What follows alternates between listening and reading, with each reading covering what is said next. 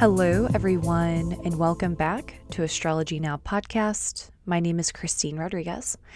And in this segment, we are going to be talking about the importance of spiritual practice on the path of self realization and astrology as a spiritual practice because I like to believe the that the majority of us come to astrology to deepen our awareness of ourself and to the connection of the universe. So, I am going to be discussing a lot about the importance of spiritual practice. I'm going to share about my own spiritual practice and my suggestions for you all if you're interested, if it's helpful. And also, I had been planning on doing an AMA forever which is an Ask Me Anything. somebody asked me to do one of those, and I was like, I don't even know what an AMA is. I actually had to ask people what an AMA was. Apparently, it's an Ask Me Anything. I asked questions a few months ago, I want to say maybe five months ago, and I saved the questions from them and I never did anything with them. And I'd been contemplating and going back and forth if this is something that I wanted to do. And I don't know. I'm still contemplating. I'm still in that phase. But today, as we have a conversation, I will share a few of the questions because I do think that they're helpful in regards to this podcast. I think that it um, could help individuals, which is why I'm, I'm choosing to share. So, talking about the spiritual practice, this quest of self realization, and astrology as a spiritual practice. So, First of all, I posted a YouTube video recently on my morning routine and I posted it to Instagram as well. But I know not everyone on here follows me on Instagram or on YouTube. So I thought that I would talk a little bit about it here as well.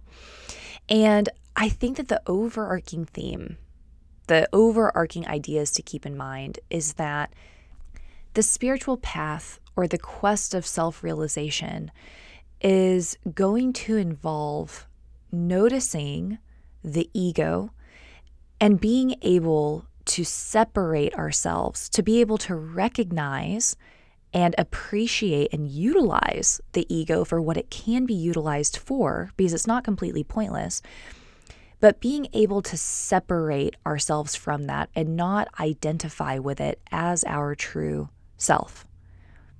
The entire idea of self realization is that we are not who we think we are, right?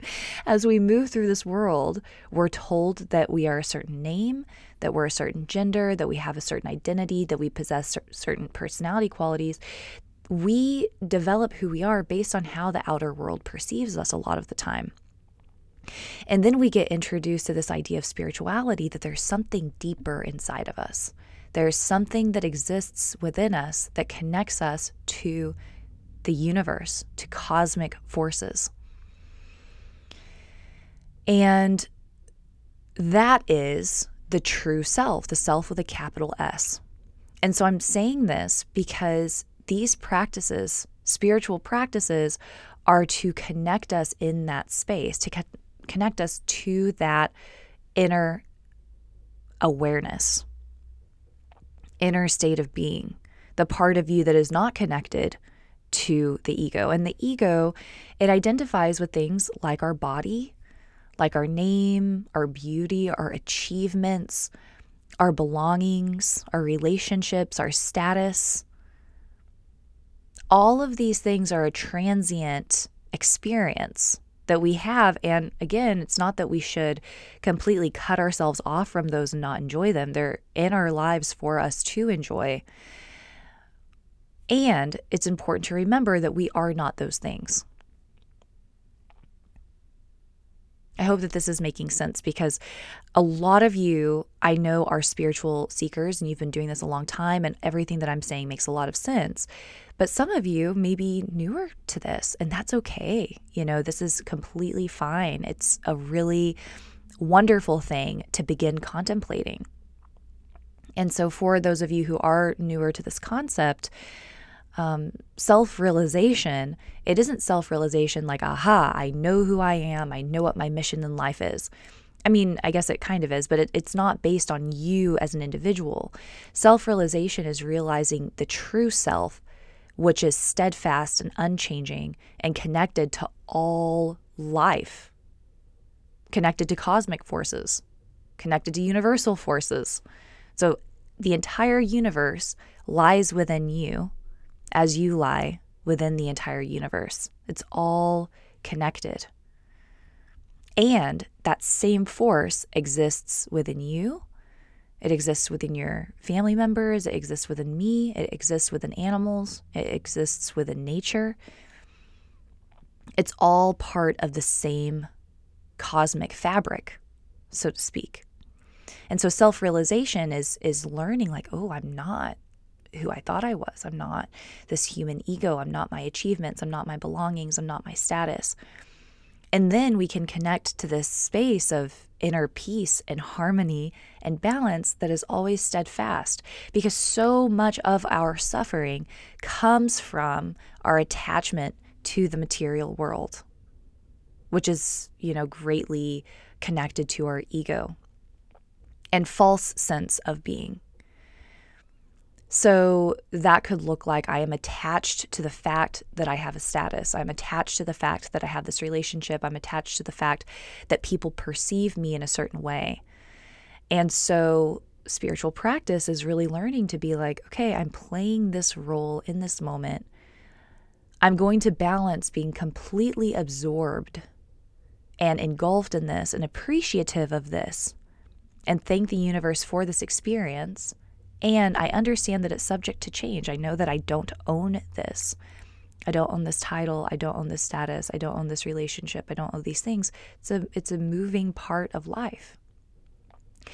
And so astrology as a spiritual practice for me um, and, and for many others from what I've seen, is that we're looking at our map of karma. And this is very, very, very important. You know, the, the ego and our experience as an individual, separate, you know, from the universal self, which is never completely separate. But anyway, the human ego, the experience with the ego is very important. And we come into this life as an incarnation. Again, this is my belief system to experience certain things for our spiritual growth and our spiritual development. And so when we're looking at our natal birth chart, we're seeing different karmas that we're meant to learn, different cycles we're going to experience, relationships we'll experience, career we'll experience. And there are different indicators within the chart that are going to be very powerful in revealing that. But the entire chart, I mean, the entire chart is going to be a map of the karma you're meant to experience. And having an understanding of that map can help expedite the process of growth so, for example, if you're born into this incarnation, you're like, man, I don't know why I keep on having these career issues. I don't know what I want to do. I feel so confused. Seeing your chart can give validation. Like, yes, in this incarnation, it's an experience for you to move through a few different careers to figure out what it is that you want to do. This is a completely natural part of your karma, you know, but what you're supposed to learn is that maybe you're not supposed to work in a mainstream environment. Maybe you're not supposed to work in a nine to five. Maybe you're meant to be an entrepreneur. Maybe you're meant to work in a metaphysical world. And by having that information, you can lean in that direction. Relationships is another really good one. You know, there are relationships your entire life. Maybe you're in your late 20s. You find that Saturn is really influencing your relationships now you're like, ah, Saturn wants me to be disciplined in relationships. Saturn wants me to be committed and hardworking. So I'm going to get into therapy. I'm going to start really working on myself. I'm going to do what I can to enhance my relationships in the future. And when I'm in relationship, I'm going to approach it in a practical, pragmatic way because that's what Saturn's wanting. When perhaps previously you were hoping that everything was going to be romantic and fun and just never panned out. So when you see these cosmic influences, they can help you be more in alignment with the flow of your karma, more in flow with the lessons that you're intended to learn in this life. And please keep in mind, I'm talking about the Vedic sidereal astrology. Um, So I study the Vedic sidereal system. If you want to learn more about Vedic sidereal astrology, there's a wealth of information on the internet. I need to do an updated podcast on that. Um, but if you want to see your Vedic birth chart, you can go to my website, innerknowing.yoga, click on offerings, and then chart to calculate your birth chart. And so even when I'm talking about this this experience and looking at the natal birth chart, I want to be careful to emphasize that this isn't a means of identification. It's not that we're going to look at the birth chart and then that becomes who we are because that can't be the case. Nothing in the material world can be who you are. It is a map of the experience that you're going to have that is going to teach you lessons imperative for the evolution of your soul. So it's almost like an overlay because the the self with a capital S, who we really are, is untouchable. Okay, it's unchanging, it's unyielding. And that quest of self realization, what this practice, what spiritual practice is all about. And remember, Vedic astrology, Jyotish, it is a sister science to yoga and Ayurveda. These are all means of deepening connection to universal forces. It heightens self realization. So, Vedic astrology isn't meant to give us means to identify and to claim these characteristics like okay cool i'm i'm a leo ascendant i'm going to be charismatic and all these types of things so that's who i am it's like, okay, I'm charismatic, I'm a natural leader, I'm really warm, and, and this is the role that I get to play in this life. How can I use this role to the benefit of others? Which leads me to one of my questions. Somebody asked me on an AMA, they said, What was one of the best pieces of advice that you had gotten? And I thought of my teacher, Matab. I used to have so much anxiety about astrology when I first started studying astrology. Honestly, I used to be I used to be a nervous wreck. One of the other questions that somebody asked me was, What makes me uncomfortable? And it made me laugh because you historically, like when I first started studying astrology, everything made me uncomfortable. Um, anytime I was like the type of student where if the teacher called on me or if attention was on me, I would start literally sweating and shaking, or it was really, really intense. And now I'm to this point where it takes a lot to make me uncomfortable. Public speaking does still make me uncomfortable, which I know is funny because I have a podcast. But if you ever watch me do like a live or um, an interview, I'm always nervous in the beginning and then I'll settle out. But like public speaking is, I'm always very grateful to have the opportunity to speak, but it definitely is something that I have to practice. But anyway, so Matab's really valuable um, bit of advice to me was I would have all this anxiety and I'd reach out to him constantly, like in the middle of the night in all caps. Oh my God, Saturn's going to do this. Oh my God, I realize this pattern. I'm going to, you know, something's going to happen. Blah, blah, blah, which has ceased, right? I don't do that anymore. But for those of you who do get anxiety, I just want to say I can relate.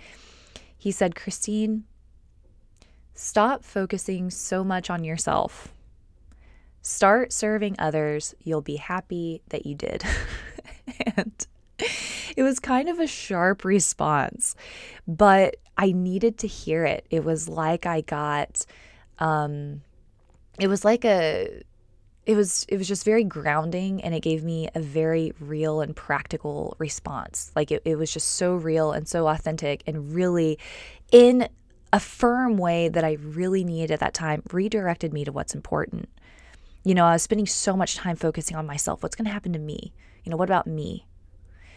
And then he's like, Christine, this isn't about you. Like, I mean, it can be about you sometimes, and start focusing on other people. What can you do for other people? So I started directing my attention there. And so, that being said, when we're looking at our chart, it's almost like, okay, we have these skills, we see these gifts, we see these challenges.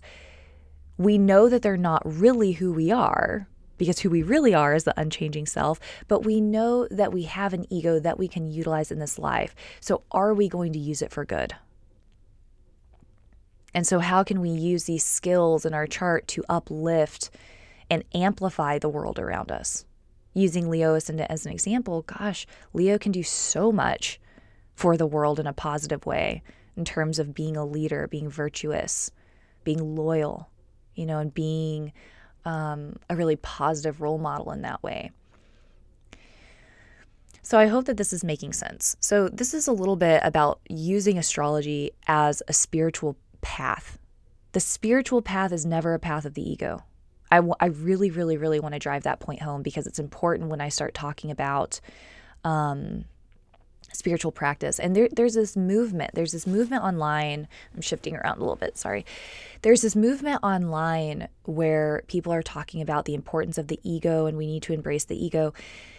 And that is great. It is important to embrace the ego and it is important to utilize the ego for the good, but that is something that can really mislead people if they have not already done a lot of practice with things like yoga, meditation, um, and other practices and other studies. Because what it's essentially saying is, ah, the ego's great. Like, don't don't do the work. Don't don't do the work you need to do. And that's what worries me. That does worry me because I think that people are missing out on an opportunity. When we tell people that everything is fine the way that it is, they become complacent and they no longer strive for something higher and something better. And I'm an advocate and a missionary of always wanting people to do better, always wanting to improve, always go further. And I don't want to rob people of deepening their self realization and liberating themselves from so much potential suffering from these worldly attachments because I'm just going to tell them, oh, yeah, it's fine. It's, embrace it. You know, so I, I have a few critiques of New Age spirituality in that way, and I don't talk about this a whole lot. Um, but I think that it's important to begin discussing because it isn't ultimately helpful. It's, um, in my opinion, it is an enabler for complacency. And that's the last thing that I want for any of you. I never, ever want complacency. I never want you to stop asking questions or to stop seeking a higher meaning. Because for me, you know, my entire life, like how I live my life and, and what I find important, it is self realization. That's what I live for, genuinely. I live for self realization. Um, I I live for deepening my understanding of myself, and then therefore how I connect to other people and how other people may experience the world differently than me. Right? My my entire life is in search for truth with a capital T. And there are very, very few objective truths in this world. And when I say objective truth, that's truth with a capital T, right? Because my truth and my experience is filtered through my perception and my limited experience of the world. That can't, that's not the full truth. Your truth, how you view the world, is filtered through your perception, your experiences, your preferences.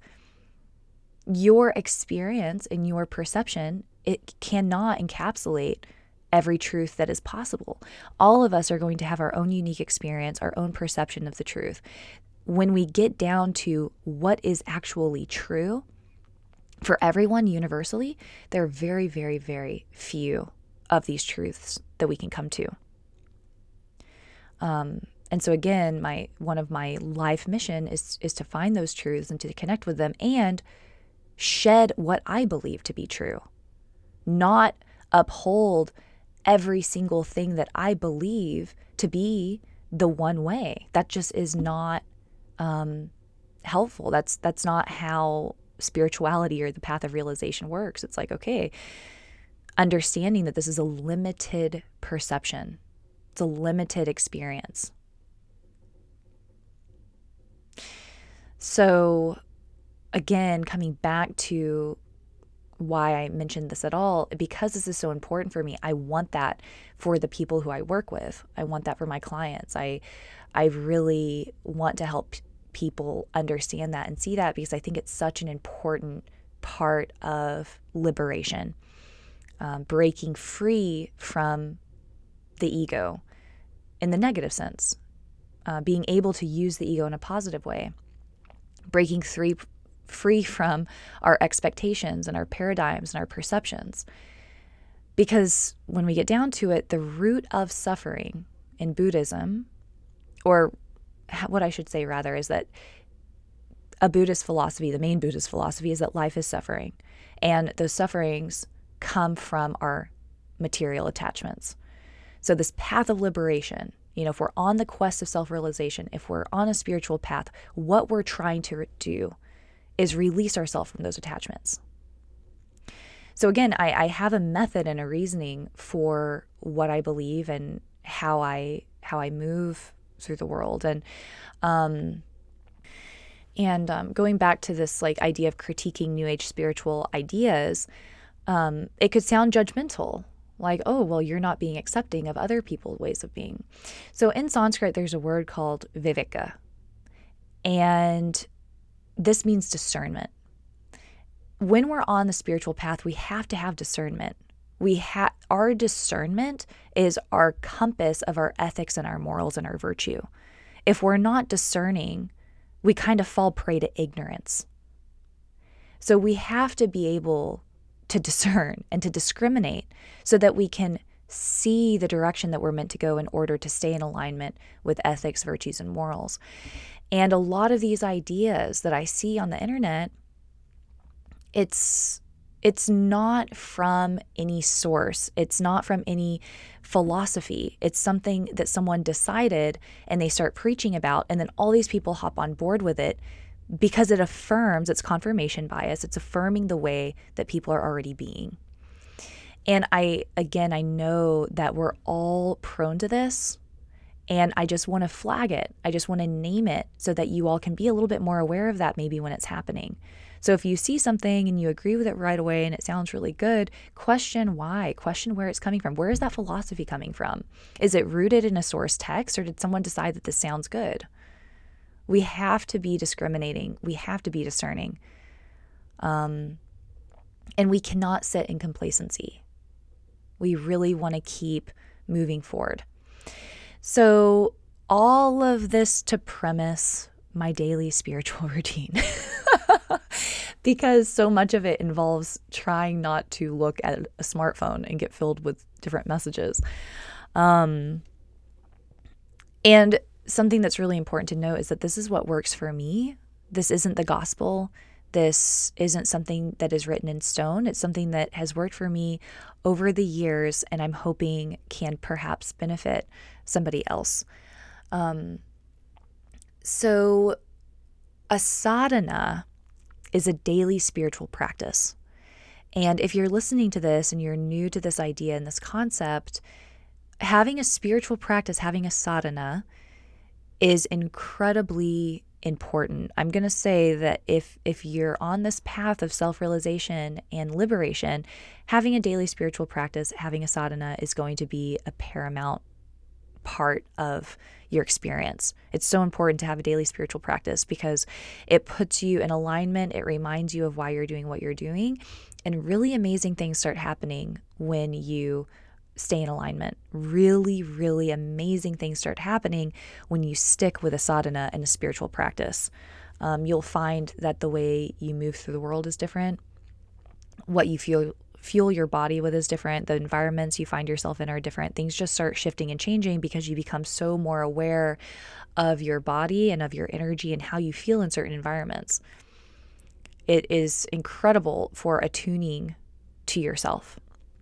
And a can consist of sitting and meditating, a yoga practice like asana. It could be a seated meditation practice. It could be mantra where you're chanting. It could be just sitting silently. It is entirely up to you what it is. But having a practice that is, you know, it can start off small, maybe five minutes, it can go up to 90 minutes. Some people have two hours. Uh, for a long time, me and my best friend both had two hour sadhanas, and it was, it was a wild time. Now we're both at like 15 to 30 minutes. So things will fluctuate throughout your time. Um, you'll have different needs at different times in your life. That being said, if you're 15 listening to this, having a physical yoga practice might be super helpful for you. You know, if somebody is, they've already done that, they've had years of experience with asana, it may be time for them to have a seated meditation practice um, or a pranayama practice utilizing their breath. So there are different needs for different people at various stages of life. Doesn't have to look a certain way, but having it is what's important. So for me, I wake up I prefer to wake up before the sun. It doesn't always happen. I wake up between 5:30 and 7:30. I go downstairs. I drink a lot of water. Um, and I will, when I'm like having my water, um, sometimes I will sit down and begin reading before anything else. This is, you know, it happens occasionally. And I'll have a hot beverage. I quit drinking coffee regularly. I will still have it occasionally, um, but I try to drink something else like golden milk, which is like a turmeric drink. Um, sometimes I'll drink like Four Sigmatic if you're familiar with Four Sigmatic, but I'll fill my body with fluid. Something else that's super important to note is that we don't want to look at the smartphone when we first wake up. And referring to the gunas, which is heavily, um, it's a part of Vedantic practices. It is highly used in things like Ayurveda and yoga, yogic philosophy. Um, and, and astrology. but anyway, so referring to the gunas, when we first wake up, when we're when our eyes are opening and we're first orienting ourselves to the world around us, it's inert. It's a space of tamas. There's some ignorance, there's some inertia. But after that little phase wears off, our mind turns into the most sattvic it's going to be all day. That means that the mind is going to be clear, it's going to be pure, it is more harmonious and balanced, and in balance more than it will be throughout the entire day. That's because it has not been stimulated, it hasn't been flooded with information. It's like a clean slate. And I really encourage people to try to preserve that state of sattva of the mind for as long as they can, especially until they do their sadhana or spiritual practice, if you're choosing to do it in the morning, of course. Um, but the quickest way to destroy a sattvic mind is looking at the smartphone first thing in the morning because blue light's going to flood your eyes. It's super not the best thing in the world for you. And scrolling through social media, scrolling through our email, filling ourselves with this type of information, it is really going to do a lot to take away that balance and that harmony. Okay. So it's really a good idea to try to stay in that space as long as you can. Maybe getting an alarm clock, getting a different type of alarm clock so that you can leave your phone in a different room or leave it downstairs so that that's not the first thing that you introduce to your mind in the morning. It's a, in my opinion, I think it's a much more beautiful thing to introduce your mind to yourself so that you have time for reflection, pure reflection, what's going on in your mind without any stimulation or input. Um, sitting with your mind in sadhana in this more clear space. Maybe reading, taking in good information, something that you're learning or something that you're studying. Um, and so for me, I do try to resist the smartphone. I'll wake up with an alarm clock or naturally most of the time. I'll go downstairs, make my drink. I'll sit and I'll do my sadhana practice, which is specific for me. So I don't want to give any recommendations on the sadhana specifically. But in most cases, sitting silently is going to be beneficial for everybody. I have worked with trauma survivors, and sitting silently is incredibly triggering and it can be re traumatizing. So, there are some circumstances where I would not recommend sitting silently, but for a lot of individuals, for the vast majority of the population, sitting silently for five to 15 minutes is a great place, phenomenal place to start your sadhana sitting and, and breathing rhythmically and paying attention to the breath. And I do, I am offering currently Vedic guidance consultations. And so a lot of that um, involves me introducing a sadhana uh, most of the people I work with, I give a sadhana practice unless they already have a pre existing spiritual practice. Um, but if you are interested in setting up a practice that's more unique to you, I'm happy to work with you on that. Um, but it is an application process. So if you're interested in working, you can fill out the application on my page. Um, and so, you know, for all of you, maybe just sitting silently for five to 15 minutes. And after I do my sadhana, I then get up, I'll get a little bit more water or something else to drink, and then I will read. and I'll begin my morning with about half an hour to an hour of study, depending on how much time I have. If I'm lucky, I'll get to read for an hour. And then I like to write. And when I'm writing, it's not as I don't spend a lot of time journaling. I'll usually just jot down a few of my thoughts. The most important part of what I'm writing are either notes from what I learned, um, insights from what I learned, and my daily intentions. I write down my intentions for the day, what I want to accomplish, what I want to get done, um, what I want to do for myself. You know, okay, I already meditated. I already did my practice. What else am I going to do? Am I going to take a walk? Am I going to take a run? Am I going to work out, you know, with weights? What am I going to do else for my body? What am I going to do for my relationships?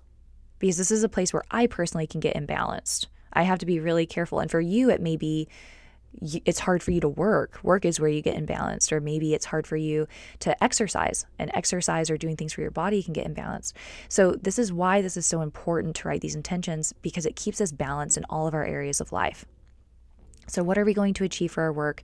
What are we going to achieve for our physical body, for ourselves?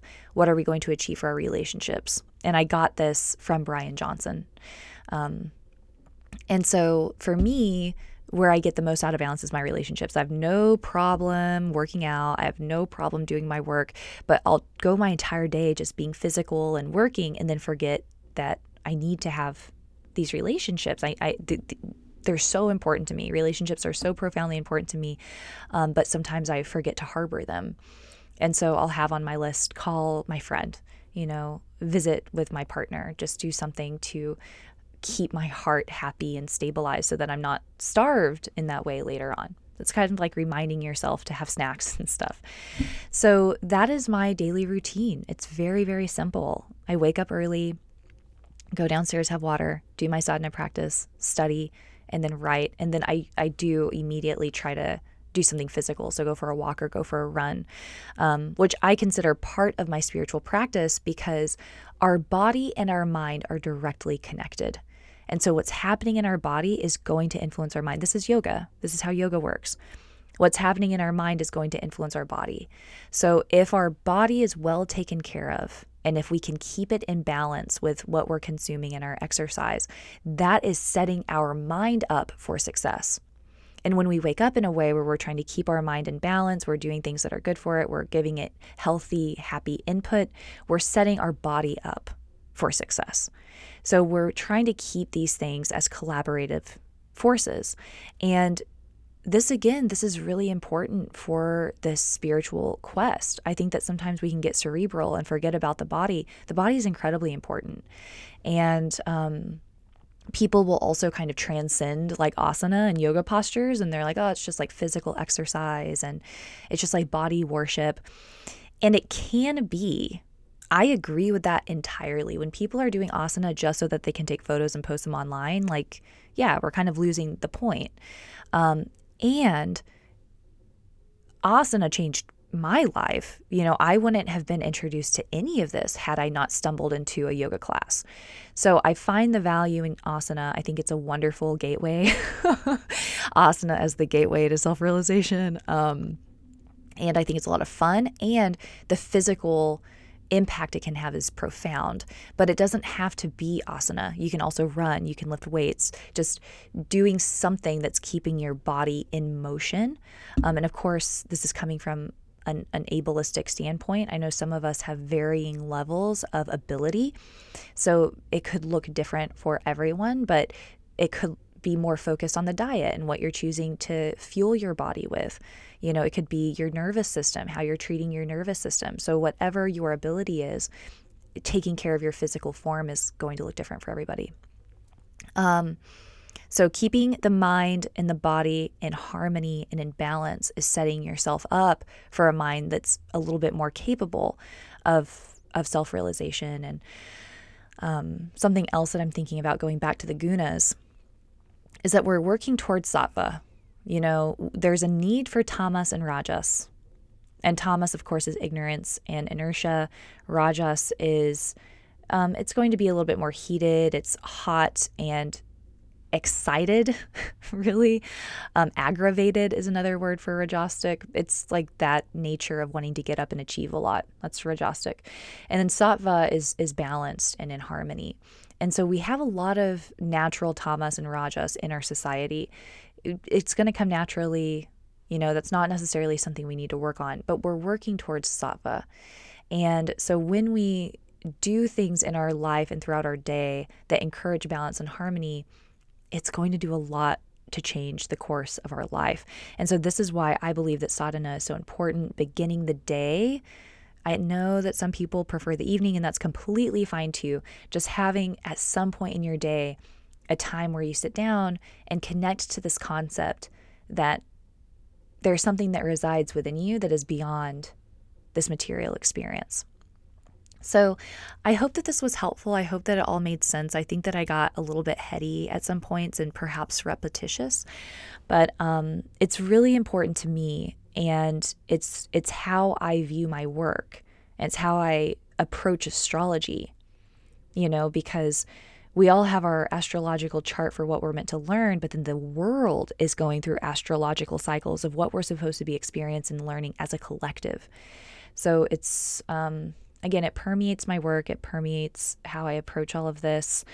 And I just hope it was helpful. And if you're newer to this and these concepts, I hope uh, maybe you're inspired to have a spiritual practice and and not um, not allow yourself to fall complacent. You know, um, the internet and Instagram.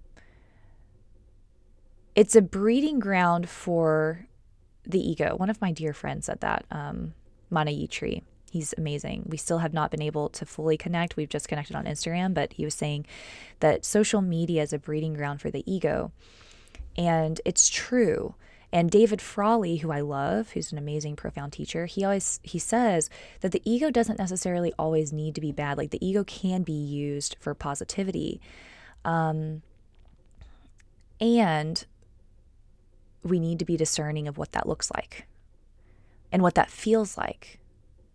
Um, and any message that encourages us not to change and to stay as we are, I want you to be mindful of. I want you to flag it. And there's something that feels really good about that. There's something, there's a space, there's a time and place where being as you are in this moment is like completely acceptable. I mean, of course, whoever you are in this moment is 100% wonderful and worthy and beautiful and so incredibly valuable. And who you are in this moment is worthy of growth and evolution and deeper transcendence, accomplishing deeper levels of self realization. So that's really what I want to get across. I know I don't talk about these things too often because I, I don't like being judgmental. You know, that's the last thing that I want to be. But being discerning is is incredibly important and I really want to encourage everyone to be discerning because when we spend so much time on social media, we begin really losing track of of that or we can. I do. Maybe I should say I do. I I can lose track of that. And so perhaps you all struggle with it as well. And I'll end on this note. I am far from perfect. I am not by any means self realized. I am not, uh, I have not transcended. I have not accomplished moksha, but it's something that I try to do every day. And I take it very, very, very seriously. And I, ha- I know that I have so much room to improve. I have so much room to grow. Um, and I'm going to keep trying. You know, I'm going to keep trying every single day to be better and, and do better and evolve more. I'm ready to be wrong you know i'm i'm not attached that my way of being is the right way of being i'm ready to shift and change i have, i don't have any attachment to the way i currently am i'm open to it being wrong but this is the way that I'm I'm currently seeing things and approaching things and I hope that it's helpful. So I'm currently taking a break from readings. Um, I had been hesitating on if I wanted to share this, but my grandmother has not been doing super well, and I like being available. I've been trying to visit more and just being available in case something happens. So I'm taking a break from readings uh, for now, but I am accepting clients for Vedic guidance consultation. So if you want to learn more about that, you can go to my website, innerknowing.yoga, click on offerings and Vedic guidance consultations. And of course, I would love to see you on Patreon, patreon.com slash astrology now podcast. Again, my name is Christine. This is Astrology Now. Thank you so much.